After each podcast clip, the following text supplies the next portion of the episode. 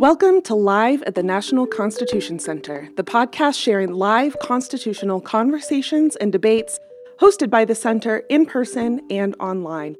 I'm Melody Rowell, the Center's podcast producer. The United States Supreme Court ruling in Dobbs versus Jackson Women's Health Organization overturned the landmark decision of Roe versus Wade and found no constitutional basis for a right to choose abortion.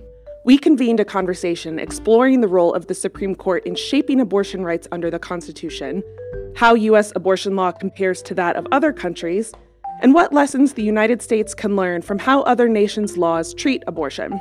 Our panelists are Teresa Stanton Collett of the University of St. Thomas School of Law, David French of the Dispatch, Katherine Mayall for the Center for Reproductive Rights, and Mary Ziegler of UC Davis School of Law and author of Dollars for Life The Anti Abortion Movement and the Fall of the Republican Establishment. Jeffrey Rosen, President and CEO of the National Constitution Center, moderates. This conversation was streamed live on July 14th, 2022. Here's Jeff to get the conversation started.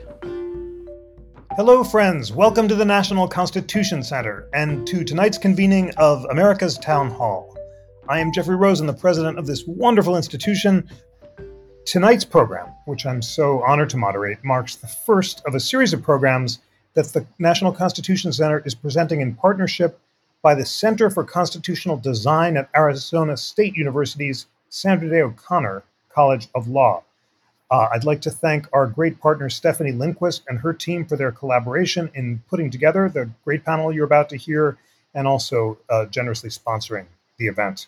And uh, tonight's panel will include a focus on the international perspective of constitutional law, which we can learn so much from and is so illuminating uh, when it comes to the abortion debate, which we're talking about tonight. It's so meaningful to be in conversation with four of America's greatest thinkers about the abortion debate who, who have an international perspective and, and, and really can help us uh, learn together from different perspectives on this crucially important topic. It's wonderful to welcome all of you, and let's jump right in with you, Katie Mayall. Your map tracing abortion law in a comparative perspective is invaluable in giving us a sense of the broad categories and trends of abortion around the world. You note several important trends, including different categories of abortion laws that you state. First, countries that prohibit abortion altogether, which is 5% of the world.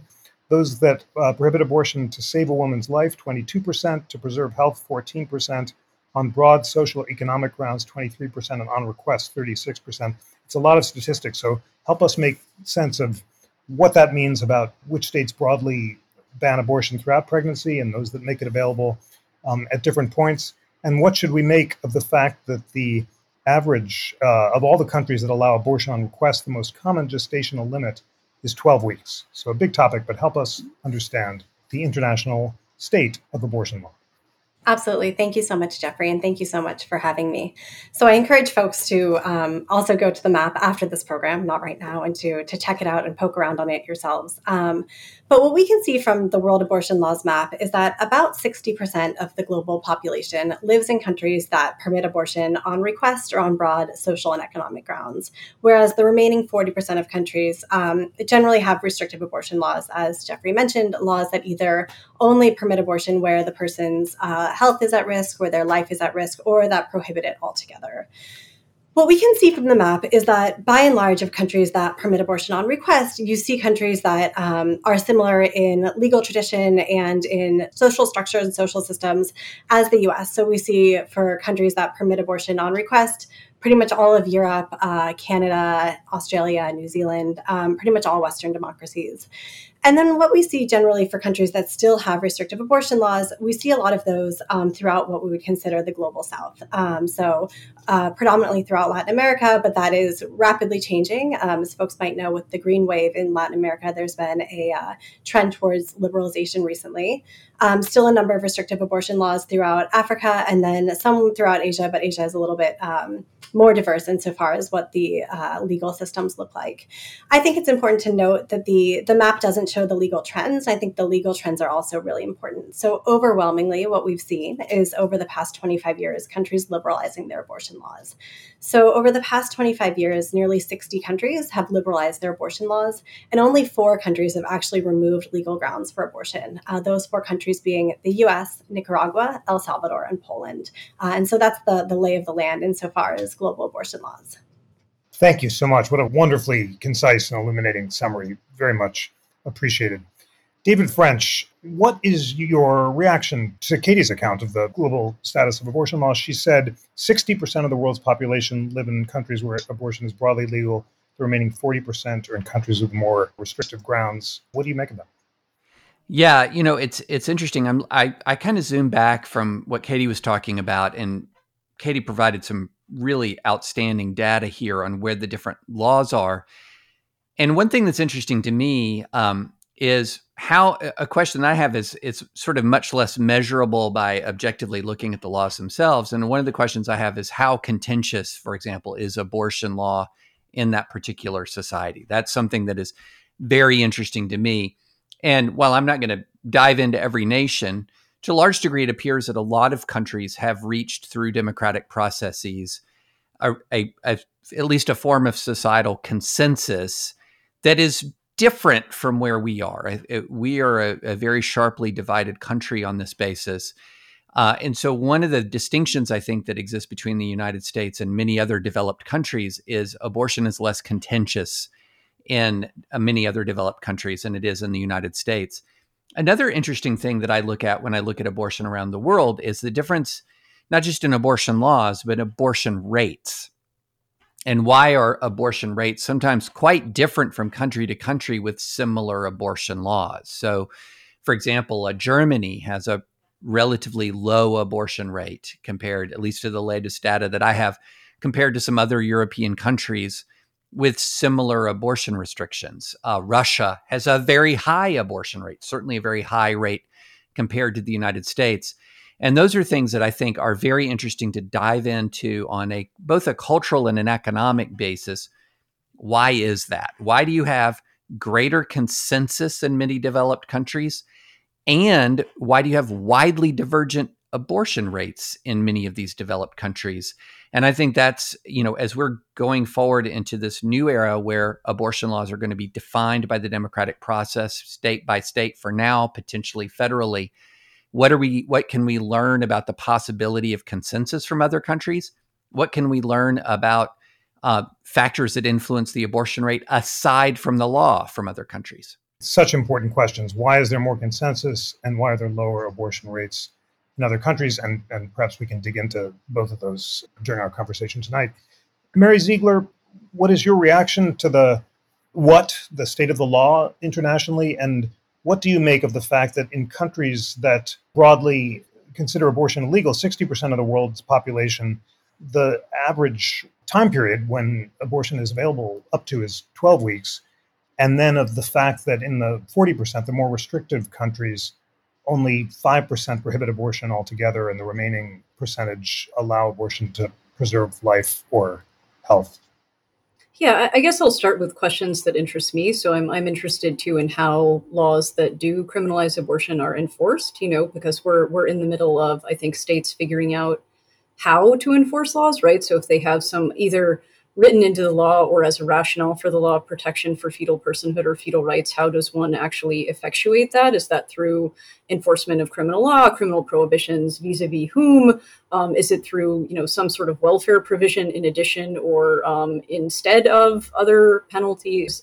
I'm curious about that too um, and uh, that we can learn uh, obviously some things about that in places both that have some kind of fetal rights language um, in their constitutional um, traditions, like Germany, as well as places that have strong criminal prohibitions uh, against abortion um, in the global south. And I'm also, this is sort of, I think, the, the twin of David's question. I'm curious about the places where abortion is becoming more contentious, places like Brazil, and whether we can learn any parallels to what has made things contentious here beyond the law. Because again, I don't know to what extent. I think it's it's tempting for us as lawyers to say it's all law and it's law all the way down. And that's how this became contentious. But that's something that lawyers tend to say when they're not paying attention to political, cultural, social, economic history. Um, and so I'm inclined to think that those explanations are radically oversimplified and that we would learn from places where the law may not be similar to ours, but we're seeing uh, the abortion debate become more contentious.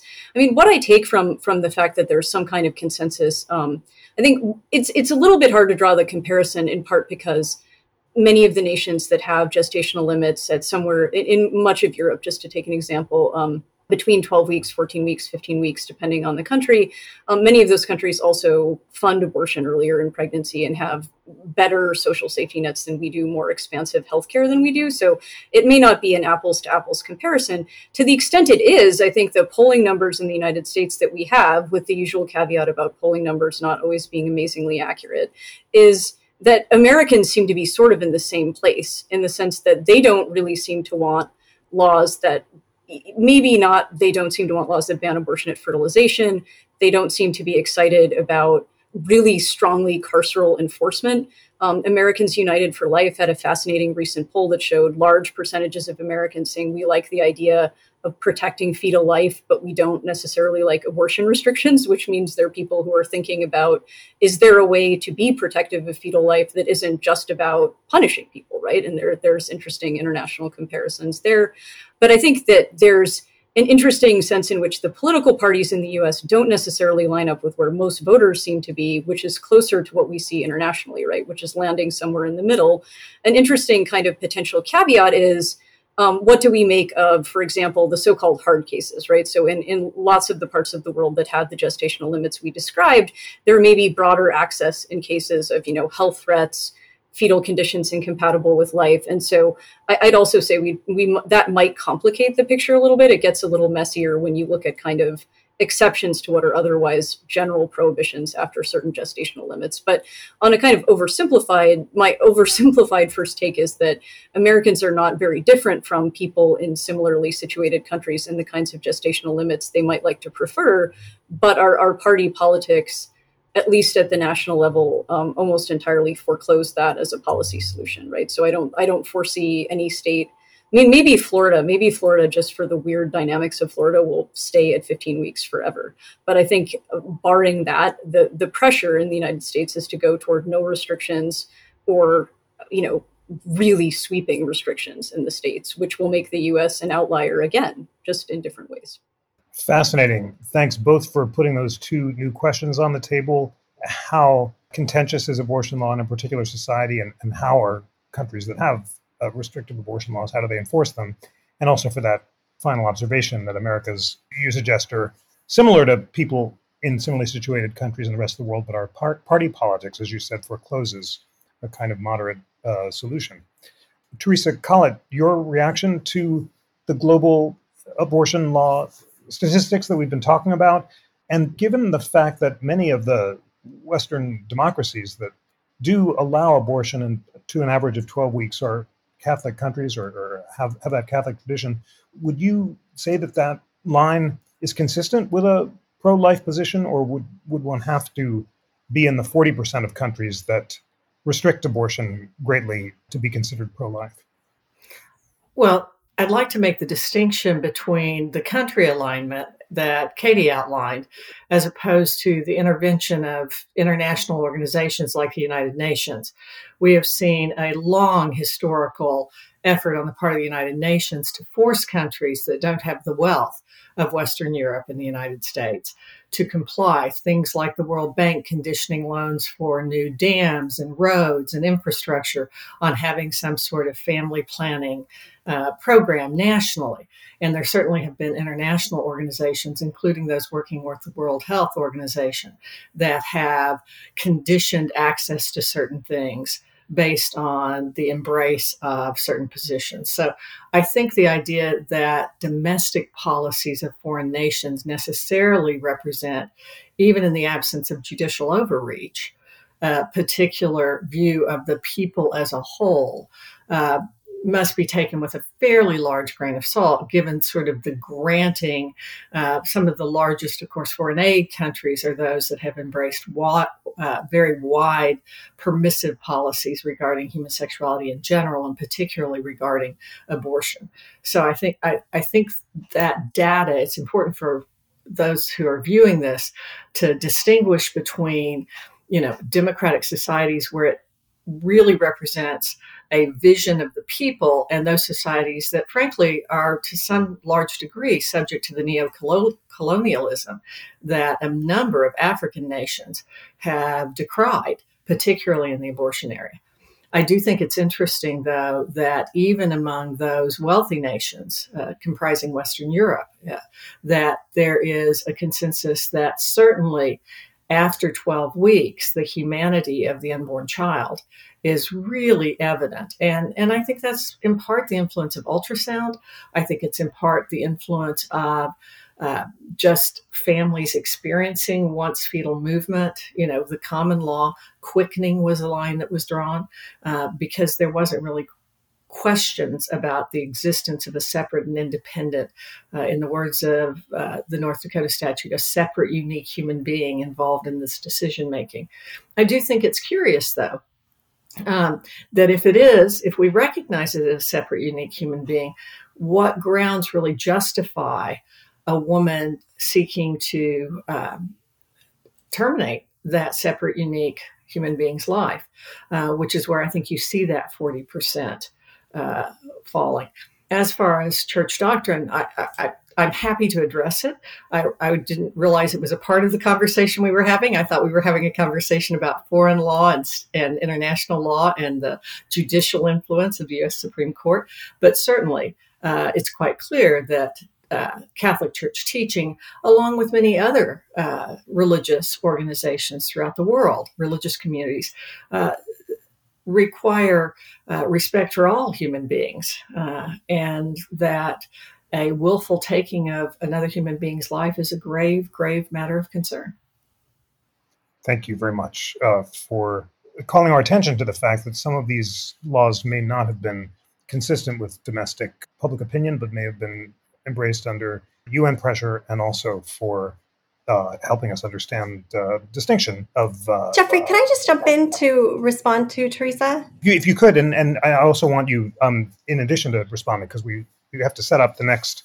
There were a lot of questions to you, Katie, that, that uh, Mary and David asked as well. But I think the big one that emerged that might be great for you to talk about is the how question, which Teresa did raise. How are these laws in different countries adopted? Are they adopted through democratic uh, legislatures, uh, international pressure, judicial opinions? Obviously, a very complicated question, but give us a sense in your wonderful way you have of bringing all this complicated data together of, of, of broadly how these laws are adopted internationally. Absolutely. So I think just to um, also respond to a couple of questions that David and Mary had raised as well, I think I want to just raise in response to uh, something that Mary had mentioned about looking at other countries about what the enforcement of these laws looks like in practice and what does it mean to actually have restrictive laws on the books.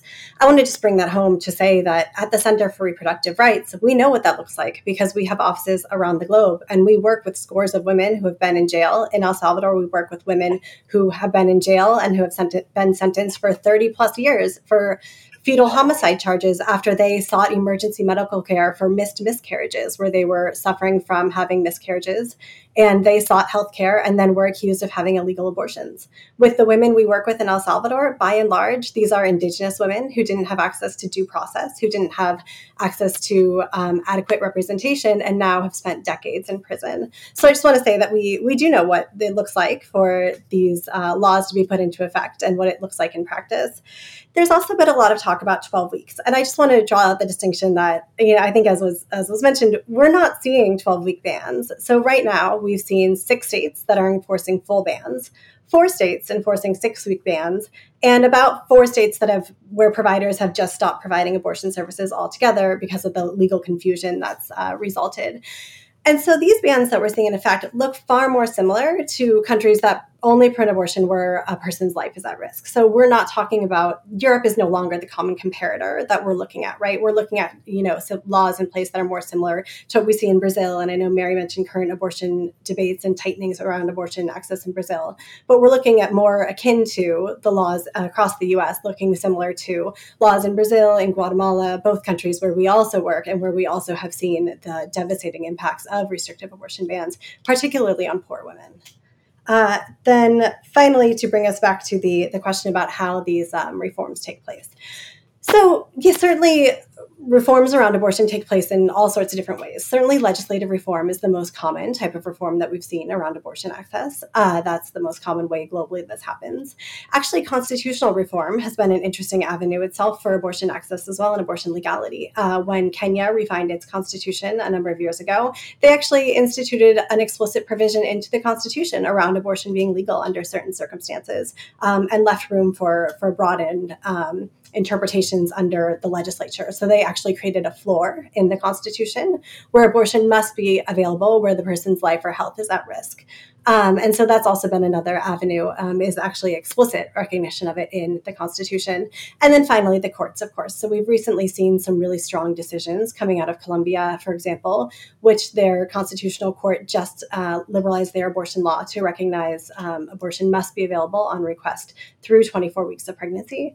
And they really grounded that decision in looking at health and equality as really the, the centerpieces of why abortion must be legal up to that point.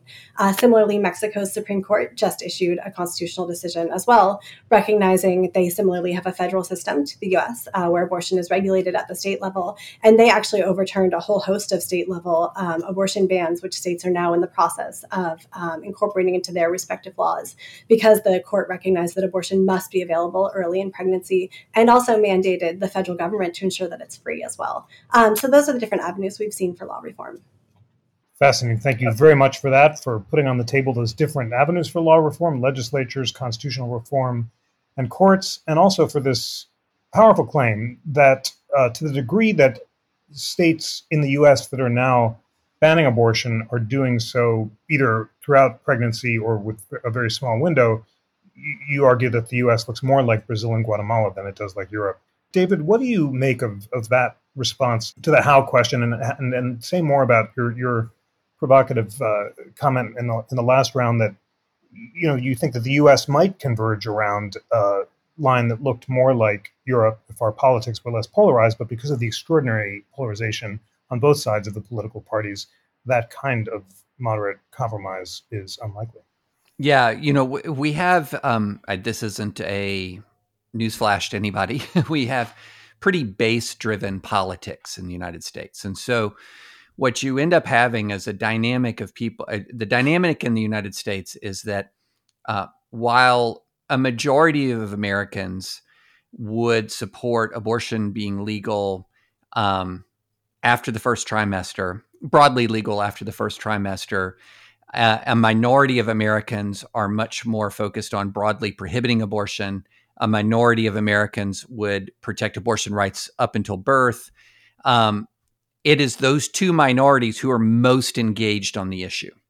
And as we've learned in issue after issue, it is not a majority that necessarily dictates any given policy outcome in the United States. It's very engaged minorities. Okay, so uh, a good example of and and one of the other interesting things about polling is that the uh, about our electoral experience is that often the very engaged pro-life uh, minority is larger than the very engaged pro choice minority. So I'll, I'll, give you a good example. Uh, in the Virginia gubernatorial election in 2021, um, Terry McAuliffe spent a lot of money saying, hey, this could be the first gubernatorial election in our, you know, in most of our lifetimes where the governor can actually have a real impact if if Dobbs comes out the way Dobbs ultimately came out, where the governor could have a real impact on abortion rights. And after all of that money, the exit polling showed that a very small percentage, only about 8% of Virginians voted abortion as the number one issue. But of that 8%, 60% or almost 60% were pro life. And that really is, I think, quite illustrative of where the abortion debate often is in the United States. You have two competing committed minorities. Um, and again, that, nothing unique about abortion in that context. We'll often see that, for example, in gun rights debates. You'll have competing committed minorities on the issue and sort of the larger majority point of view, at least what we understand it to be from issue polling, often gets lost. And I think when you start to look at the breakdown of the maps of the United States, you're seeing that play out. So in the South, where I live, where you have a very low abortion rates, with exception of Georgia, uh, and and B very restrictive, of very low abortion rates before Dobbs, uh, and B now much more restrictive abortion laws. You're going to look much more like, say, a Mexico, for example. And then if you look at New York or California, um, their abortion laws would be outliers in Europe. They would be well beyond what abortion laws are in Europe. And that's, I think, a representation of very base driven politics where committed minorities tend to control in bright red or deep blue states. Fascinating. Mary Ziegler, do you agree with David that because of our party politics, we're seeing much more polarized abortion laws than majorities, even in each of those states, support? And what does the international experience tell us about what will happen as legislatures increasingly pass laws that are either more restrictive or perhaps even more permissive than their populations support? Um, what will the people of those states do to respond, and what will the map look like in the US when the dust settles? Yeah, I mean, I think that David's broadly right that our politics, and I mean, there's, as a historian, I've found pretty obvious archival evidence of this. You can go into presidential libraries for a variety of presidents and hear presidential campaigns saying more or less what David said. The, the, way the voters who actually turn out based on the abortion issues are the ones who matter to politicians. Other voters may have a view on abortion, but if they don't put money behind it or they don't go to the, the ballot to um, make that clear, politicians feel free to ignore them. And the dynamic, I think, historically has been that uh, pro life folks were more motivated in part because they weren't relying on the Supreme Court. It'll be interesting to see if that dynamic changes. When I've seen some signs that conservatives now seem to think that the Supreme Court is going to save them in the way progressives used to sound, which so it'll be interesting to see if we um, we have a kind of court based complacency um, shifting. Uh, I think some of the interesting wrinkles, of course, um, in the United States, I think there's also an important dynamic in the United States involving negative and affective partisanship. So um, there are states where we have fairly reliable polling, um, in, including conservative states where majorities don't seem to want absolute bans. They might seem they might want lots of restrictions, but they don't want bans from fertilization. Um, again, maybe the polling isn't great, but the polling we have would suggest, like just last year, for example, can, there was something like 60 plus percent of Kansans said they didn't want an absolute ban. Um, I think, according to the upshot at the New York Times, 51% of Oklahomans said they didn't want an absolute ban. So there's also, I think, something going on where pe- voters' preferences in those states for electing Republicans are stronger than their preferences for people who may have more moderate uh, uh, positions on abortion. And because our partisan divide runs so deep, it's it's very hard to get voters to put their views on abortion ahead of their partisan preferences, especially when their partisan preferences may match their views on a wide variety of other issues. So something that's interesting to watch um, that we've seen happening in the international sphere um, in Ireland, uh, and we're starting to see here, is that we've seen both um, Republicans and Democrats at times trying to bypass partisan politics and go directly to voters. So um, Kansans on August 2nd will be going to the polls to decide whether to um, basically upend that state's constitutional law. The state Supreme Court um, had declared a state constitutional right to abortion. Kansans will have the ability to revisit that decision. We've seen an effort in Michigan to kind of go the other way. Michigan has a 1931 uh, abortion law that a criminal law that was um, w- will otherwise go back into effect. There's an effort now to say essentially um, Michigans will get to decide if they don't want that. And so uh, I think in addition to our, part- our politics catering to the people who care the most, not necessarily the most people, um, there's also a, a dynamic where our, our, politics don't necessarily line up even with with that. Right? There's the usual concerns about things like gerrymandering and access to the vote, um, but I think negative partisanship makes a huge difference in the sense that people, are, even who care about abortion, are not prioritizing abortion when they could not possibly envision themselves voting for someone of the other party. So um, that means that uh, when the Supreme Court or someone tells you, you know, this is just about everyone's going to get to decide, it's not as simple as that. Um, it's more about kind of how partisan politics deal with the issue in the United States rather than how individual voters may like their reality to look. Teresa, do you uh, agree or, or not with, with David and, and Mary that abortion politics in the U.S. is polarized in a way that uh, makes it difficult for majorities, even within states, to enact their preferences? And what does the international experience and, and the U.S. experience tell us about how majorities can best enact their views into law? I do think that both uh, David and Mary have identified a real problem, uh, not just on abortion. I mean, uh, the partisanship surrounding uh, the rights of parents, the partisanship surrounding uh, private schooling, the partisanship surround, I mean, name it, the cause of inflation, the formula crisis. Pick your poison. Um, and so I think there is a, uh, a real difficulty in engaging in the sort of civic conversation and dialogue that is an indicator of a healthy body politic. Uh, that's why I'm involved with the Bra- Braver Angels Association uh, and some other really good organizations. That the point is not to change people's minds. The point is to get them to just talk to each other and understand the other side. And then that's good. That's good. We're done. We're not asking, you know, whether we changed your mind, uh, sort of thing. So I'm a fan of that. I think they're very insightful on that. I, but I appreciate that David brought up, you know, Katie listed off, uh, and Mary did that, you know, Oklahoma and uh, various other states are moving toward more restrictive abortion laws. But, you know, I'm involved in a case in New York where they repealed their infanticide law. Uh, so that a law that had been in place for 50 years, where a woman who's attacked by a thug on the streets, who's uh, pregnant and the baby is viable and the baby dies, that woman doesn't have any opportunity to see justice when they're her attacker, other than it's an enhanced penalty for the assault on the woman. There's no acknowledgement that she lost a child. So, uh, you know, there are lots of extremes in this country, like on lots of other issues.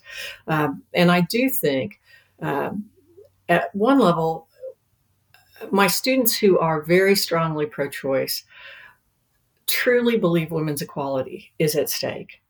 My students who are truly pro life on the issues truly believe this is about the taking of an innocent human life.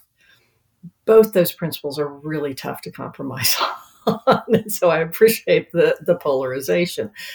But I also think that having the people decide, as Justice Alito set out, is and the referendum process that Mary mentioned, I think there is great value in that because I can make peace to some degree with my fellow citizens having a different judgment as long as I feel like there's a fair process, as opposed to having my judgment completely independent.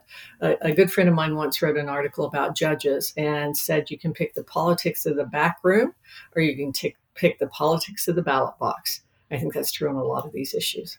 Fascinating. Well, that's such an important uh, consensus point that all of you have converged around, which is that our politics are polarized in a way that is making it difficult for majorities to enact their preferences into law. Um, you're so right, Teresa, to uh, praise organizations like Better Angels that just get people to talk with one another. Of course, that's what we're doing here in this discussion at the National Constitution Center, as we always do, by bringing together people of different perspectives to try to think through how we can ex- respectfully explore areas of agreement and disagreement. So, Katie, given this important consensus that we've converged around, which is that in the US, states may adopt more polarized results than people actually favor, and given Mary's suggestion that a referendum state by state might better reflect public preferences than uh, the way that law is actually made, what can the international experience tell us about the best way of reflecting majority preferences into law? In other words, are the, are the states that have referenda like systems uh, less polarized than those that aren't? And what can we learn from the international experience? Thank you so much, Jeffrey. I am not the person who is equipped to talk about the best, uh, you know, democratic systems to make sure the will of the people are reflected uh, in the uh, legislation that is passed. But I do think there is a lot we can learn from other countries around um, abortion law and policy, and about the social structures and systems that enable, you know, the exercise of um, individual autonomy and decisions for people about pregnancy and childbirth. And I think going back to what David mentioned, also about things that um, drive down abortion rates or um, things of that sort. So I think in reflecting on what we can learn from other countries as well, I think what we see across um, Western nations um, by and large is also better systems for supporting people, whether or not they decide to become parents, and in particular, supporting those who do decide to become parents. Um, so, you know, I think by and large, when we think about those who do decide to become parents, things like paid family leave, support for breastfeeding, um, stipends for childcare, um, things that just make it easier to become parents. I hear from everybody I know that moves to the US from abroad, it is so hard to be a parent here. It is so difficult. And our social systems and our policies make it difficult, and it doesn't need to be that way. I think I would also add in thinking about um, what we can learn from other countries is also, you know, I think there probably isn't a lot of consensus uh, on both sides, but I think at the very least, you know, uh, we could talk about making sure that people who need abortions are able to do so early in pregnancy, that they're not driven further into pregnancy, being unable to access it. And a lot of countries have actually followed the evidence and followed the data and have been able to get this to make it so that it's easier to access abortion early in pregnancy. So things like making sure abortion is integrated within sort of formal healthcare systems. Of course, a big gap between the US US and pretty much every other uh, developed nation is the lack of a universal healthcare system or a sort of compulsory uh, health insurance scheme that makes access to care possible. But I think definitely looking at things um, like public funding for abortion care, um, ensuring that there aren't procedural barriers like mandatory waiting periods and forced ultrasounds that uh, tend to also delay access to um, abortion services you know, those are some of the things I think we can look at other countries if we, you know, if people are serious about um, enabling access to care earlier in pregnancy or actually equipping people to not become pregnant, access to contraception. Certainly, you know, the FDA is looking at over the over the counter access to contraception, and that would be a huge way to enable people to actually prevent pregnancy from the beginning. Thank you very much for that for that important insight about support for women abroad, and that picks up on a question that Arlene uh, Sherman Lewis asks about how do other countries define the legality of when child support begins and who's responsible for child care and health insurance. David, I think we have a really uh, a real possibility for bipartisan consensus here. If there were referenda held state by state, what do you think abortion law would look like? Give us a sense of where people would draw the line and what the range of options would be. There's no question it would vary widely. There's no question about that. The abortion laws in Utah, for example, or Utah, the most church going state in the union, uh, heavily LDS, uh, would be very different from uh, the laws maybe in the most secular state in the union, New Hampshire, because uh, abortion support or opposition isn't directly a match with religiosity in the US. Of course, there's a wide variety of views on abortion within American religions, but there's a high, you know, there's a high overlap um, in abortion attitudes with different kinds of religious beliefs.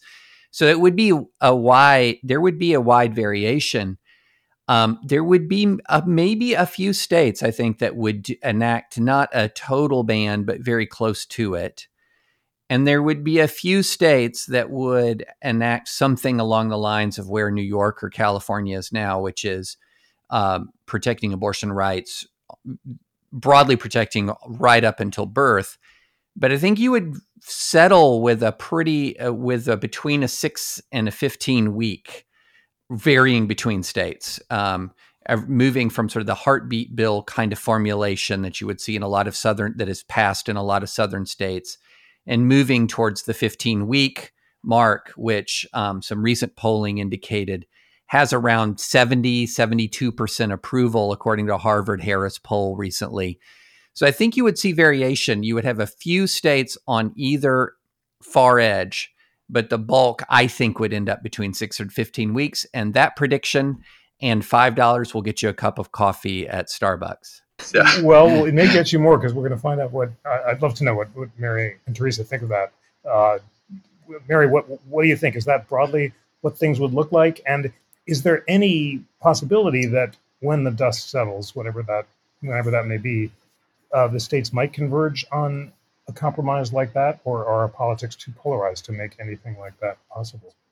Yeah, I mean, I think on the one hand, it's difficult to get direct democracy right. So even um, in Kansas, there's been some concern that the ballot on the state constitutional question is happening during a primary when turnout is low. Um, and is sometimes these things are not written in ways that are very clear. And so whenever you put things to the people, um, and I think this is something that both Katie and Teresa raised, like you don't always know that this is what people actually want. And unsurprisingly, when the people writing these things are politicians, they may not really care what people write. They, they may be, again, catering to the people who are their donors or the people who care the most. They may not be interested in making things as clear for voters as possible. So I think um, how and I think David's probably right that states would um, would end up in a variety of positions. I don't know, you know, what percentage would end up where. I'm not sure. Um, I'm not in terms of how promising a solution this is. I think it'll depend on how well people can actually craft things for people to vote on that that reflect their preferences. And then I think too, it'll it'll depend um, in part on how how convinced people are either that um, the kinds of abortion laws we're seeing pass in some states actually work um, that isn't something we've talked about yet, but I think it's something we should touch on. That, that there are plenty of places like Ecuador and Kenya, where, to the best of our knowledge, that have very restrictive abortion laws and also very high abortion rates. So there's questions, and uh, David raised this earlier about what drives abortion rates, and the law is certainly part of that. I don't mean to say that that isn't part of the, the picture. Um, there's, but I think you know, even in the United States, you know, for the first time, I think in some time, the abortion rate recently went up between 2017 and 2020. That was not because states um, in the South and Midwest were enacting fewer restrictive abortion laws. They certainly weren't. If anything, it was the opposite because we had the Supreme Court changing at the same time, with ener- which energized pro-life voters and legislators. So I think what you see is that uh, often abortion rates track things like poverty rates. They track things like access to healthcare. They track things like whether people feel that they can raise children in a way they want, which of course um, mirrors not only people's economic status but their individual experiences which is one of the reasons why there may be concerns. You see people in some um, elements of the black church who are opposed to abortion saying i still don't think we should criminalize it because of the, the ever presence of racism in american society. We're not at a point where we can do that yet. And so um, i think there, there are questions too in terms of what we can learn from the international experience about whether this is something um, if you think the abortion rate should be lower, which not everyone does. Some people will argue abortion is a positive good. That's a definite aspect of the modern reproductive justice movement. But assuming you would like the abortion rate to be lower, um, or assuming that you would like people who would rather carry a pregnancy to term if they had the resources to do that, to be able to do that, it's not clear that this is something that you can achieve primarily or exclusively or as heavily as we have in the United States um, through legislation, and especially legislation that I think almost exclusively addresses supply of abortion and leaves people's um, interest in abortion uh, almost entirely to kind of private sector charities, which is a solution we've primarily landed on, but not one you see um, necessarily succeeding in lowering abortion rates uh, elsewhere in the world. Thank you very much for putting on the table the, the crucial question, which we should indeed discuss about the relation between restrictive abortion laws and abortion rates. Um, Teresa, I'd, I'd, love you to address that question. What is the relation between restrictive abortion laws and abortion rates in the U.S.? And if you could also, uh, just because it'd be so helpful to have your views, um, tell us whether or not you agree with David French that referenda would result in a few outlier states with total bans or total permissiveness, but most states adopting uh, something between a six and 15 week ban. Sure. In responding to your first question, part of the problem with doing anything, uh, statistical analysis in the area of abortion in the United States, and I am not a fan of universal health care, unlike Katie, but I, I do see the value of it from a data perspective the simple fact is, all pretty much all the research we have in the United States is done by the abortion industry or their advocates. Uh, Guttmacher, frankly, is relied on far more than the CDC report on abortion rates, et cetera, for the simple reason that they have access to abortion providers and they willingly contribute to that, even in the states that they're not required to report. So this, we just don't have good American data that is independent. In fact, our data is pretty similar to that of the Tobacco Research Institute. Uh, it's an industry driven database and it's a problem. Whereas when we look to European studies on a variety of issues, because they do have universal health care, we actually can track women who have obtained abortions and what are the mental health effects and what are the causes of death subsequently and what injuries have been incurred, et cetera. So I think that's a real problem, uh, which isn't to say that we can't learn something from the data we have, but it is deeply problematic. And even uh, Stanley Henshaw, who was a chief demographer for the Guttmacher Institute, which is an outgrowth of the Planned Parenthood uh, organization, um, decried the the problem with data. So this isn't just pro life, pro choice. We just don't have, you know, the sort of comprehensive data we would have otherwise. So it's hard to say, you know, with precision, yes, more restrictive abortion laws generate either more abortions or less abortions, and these laws are effective and these laws aren't effective. And there's a huge debate in the scholarly literature on that question. I would say, however, that when we're talking about criminalization, and Mary's brought this up several times, that uh, there's sort of an inference that we're talking about criminalization of women obtaining abortion.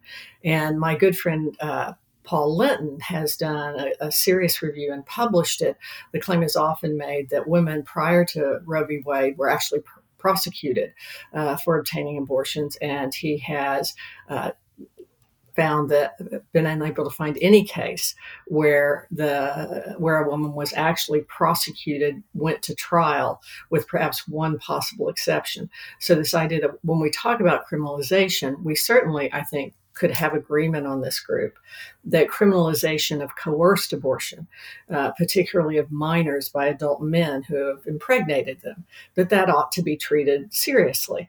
And I would hope we would have consensus that abortion providers performing abortions on minors who are under the age of consent should retain the fetal body parts for purposes of DNA identification of any criminal prosecution. There's at least one reported case where a prosecution had to be dismissed because the fetal uh, remains were not retained and there wasn't sufficient evidence. So there's it's a complex issue. The referenda question, turning to your second question, uh, the referenda question again.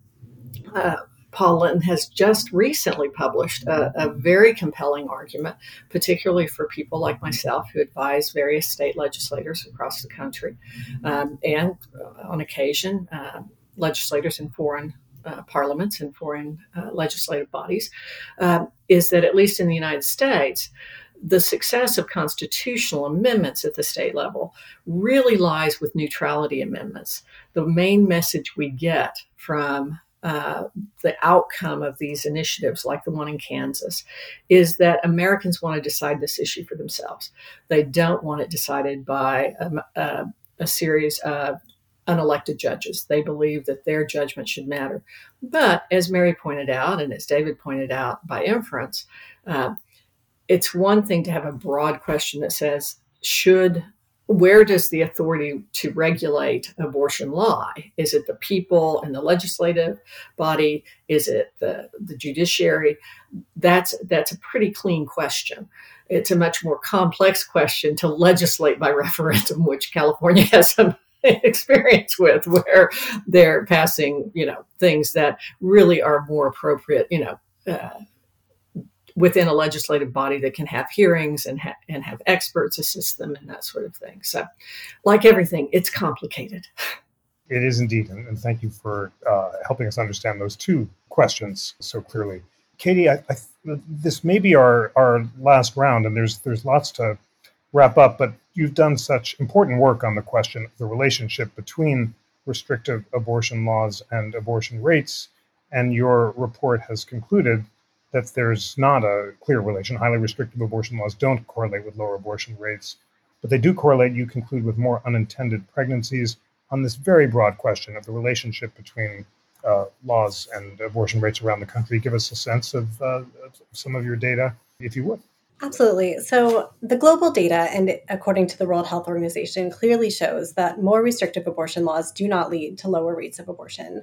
What they do correlate with and lead to are higher rates of unsafe abortions, um, and in turn, rates of maternal death and maternal morbidity and mortality. Along with that, you know, Teresa talked a bit about the difficulty with the data. Actually, the difficulty with the data is largely that the impacts, the negative impacts on individuals of unsafe abortion, are actually highly undercounted because of the stigma associated with abortion and of people admitting that these um, whatever types of long-term disabilities they might face actually stem from an unsafe abortion that being said, I want to also emphasize that um, you know there's been talk about looking at pre-Roe and the the effects of restrictive abortion laws and whether or not people will be criminalized. I guess I don't know why we would look back to pre-Roe to think about whether or not people would be criminalized, and instead look at you know the current context of other countries where people are actively being criminalized and to look at the effects that it have that it has had. But I think at the same time, it's also important to recognize that the advent of medication abortion, of course, changes the dynamics around um, whether or not illegal abortions will be safe or unsafe. So, certainly, greater access to medication abortion makes it easier for individuals to terminate pregnancies on their own. And the World Health Organization actually recognizes that medication abortion is so safe that it can be safely administered to individuals ingested in the comfort of their own home, where they um, are able to access a uh, skilled provider if they need one. But generally, that medication abortion is so effective that uh, the pregnancy will terminate on their own, and by and large, individuals are are fine to uh, terminate pregnancies that way. Um, so that's what the evidence shows us around the correlation between abortion rates and, uh, or between unsafe abortion and restrictive laws. And I think that that kind of caveat around, in some places, we see um, not as high rates of um, maternal deaths or maternal morbidities, but that can largely be looked at from access to medication abortion. I also then wanted to just briefly touch on something that I think unsettled me a bit about the earlier conversation about um, the decision about when somebody can terminate a pregnancy being some sort of a democratic exercise.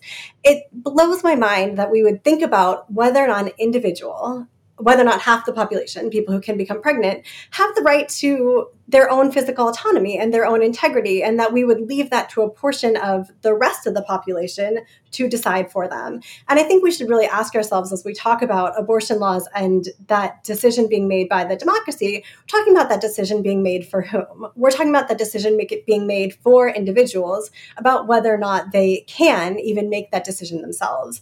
And I think that that should actually unsettle all of us who, you know, are looking at a constitution that's really founded in liberty and equality. I think that's really really uh, something we should be thinking about. Thank you for that important argument that, in your view, abortion rights should not be left up to democratic referenda, but are ultimately uh, a question of fundamental rights. But, David, among your closing thoughts, uh, you recently argued that abortion was much more common in the US when it was mostly illegal, and that this single fact could shape much of the debate in the months to come. Tell us about your view of the relation between uh, restrictions and abortion rates in the U.S., and then closing thoughts in this really illuminating debate. Yeah, going uh, with the caveat that Teresa laid out that our abortion reporting is not as good as the abortion reporting in other countries. The best evidence that we have indicates that abortion was more common in 1973. The rate by there was a higher abortion rate in 1973 when abortion was broadly illegal than there was in, in 2021, even after the increase during the Trump years in the abortion rate, the first real increase during a presidency since Carter, um, that the abortion became much less prevalent. There was a, almost a 40 year pretty steady decline in abortion rate in the US. And so I think that that's a, a very, very important um, point to raise when we're talking about abortion in the United States is how prevalent is it and why is it less prevalent than it used to be? uh, and even less prevalent than when it was broadly illegal. And I'm very intrigued, for example, uh, you know, I've been diving into European numbers. Germany, for example, has an abortion rate about less than half of the US. Um, it has a 14 week gestational limit, but it's got an abortion rate less than half of the US and less than half of France's next door. Why is that with substantial, very similar ab- abortion laws? And I think those are things that uh, especially somebody like me who's long been a part of the pro life movement, who's really motivated in trying to decrease the number of abortions in the US. Why does that happen? Why, why is Germany such, so different? And, and just to respond just briefly to what Katie said, I think the, one of the answers to the question about why would this be not simply the women the woman's decision is that they're the pro-life position is that there's another human being involved another human being being the unborn baby who doesn't have a voice at all and that the democratic process is at least a way of providing that voiceless individual with a voice mary your final thoughts both in response to katie and more broadly about the relationship between restrictive abortion laws and abortion rates and what we can learn from the international experience about the abortion debate in the US. I think this just draws on something we've said a few times, but the thing that always strikes me in looking abroad is that um, many nations that have either um, you know restrictions on abortion that will be less than what we see in some conservative states, um, but just in general, many nations that are sort of peer nations do more to support uh, women and pregnant people and new parents and children, and um, it's it's sort of depressing to me that states that say that they want to do that say essentially that protection for fetal life is mandatory right? It's something that the state is going to require. And that support for parents and pregnant people and women is optional um, or is something that we is best left to the private sector. Um, i think that you know, or that, you know, it's okay. Basically, maternal mortality is not something we should legislate about. That's something that should be, you know, is left to private sector actors. I think that even if you, so I mean, the most striking thing to me is not necessarily just that our abortion politics are different, but that our general sort of, um, I think, indifference to some of the outcomes we're seeing for pregnant patients and mothers um, at the legislative level is is striking and disturbing to me because I think again, you know, if you're thinking about a gestational limit of 14 weeks in a country that does much more to support parents, that feels like a different conversation to me. So I, I, would hope that regardless of our views on abortion, that we could have a meaningful conversation about, you know, how can we do better by pregnant workers? How can we do better by parents? How can we do better in terms of paid family leave and so on? Um, and not not everyone will agree on that either. But I think the most striking thing to me was not just that abortion was um, is something that you know was framed as a right and taken away, but that that right has higher stakes in a country that doesn't really have a meaningful social safety net for parents. Teresa, the last word in this really illuminating discussion is to you. Uh, final thoughts about what we can learn from the international experience about the abortion debate in the U.S. So let me begin by agreeing with both Katie, Mary, and I suspect David. We all agree that there are things that we need to do to support pregnant parents. Uh, we need absolutely to strengthen our pregnancy discrimination laws. The New York Times did an expose three years ago that talked to me the most compelling case. While it talked about, you know, successful executives who were basically sidelined when they came back to work. There was a woman that worked for Walmart that was not given reasonable accommodations uh, for her last trimester, and it was appalling to me. And so there's no question that we need to be more serious about protecting women who need to continue or who choose to continue their uh, activities in the workplace while they are pregnant. That is an important point. We also need to protect. We need to extend more uh, support for families. One of the most appalling deficits and there are many, but one of the most appalling deficits that I'm aware of is that there is no federal or state program that funds diapers. Diapers are expensive to new parents. And if you are a working class mom and you need to put your baby in daycare, it ain't going to be grandma it ain't going to be your sister. Uh, you usually have to have one month's supply of diapers. That's expensive.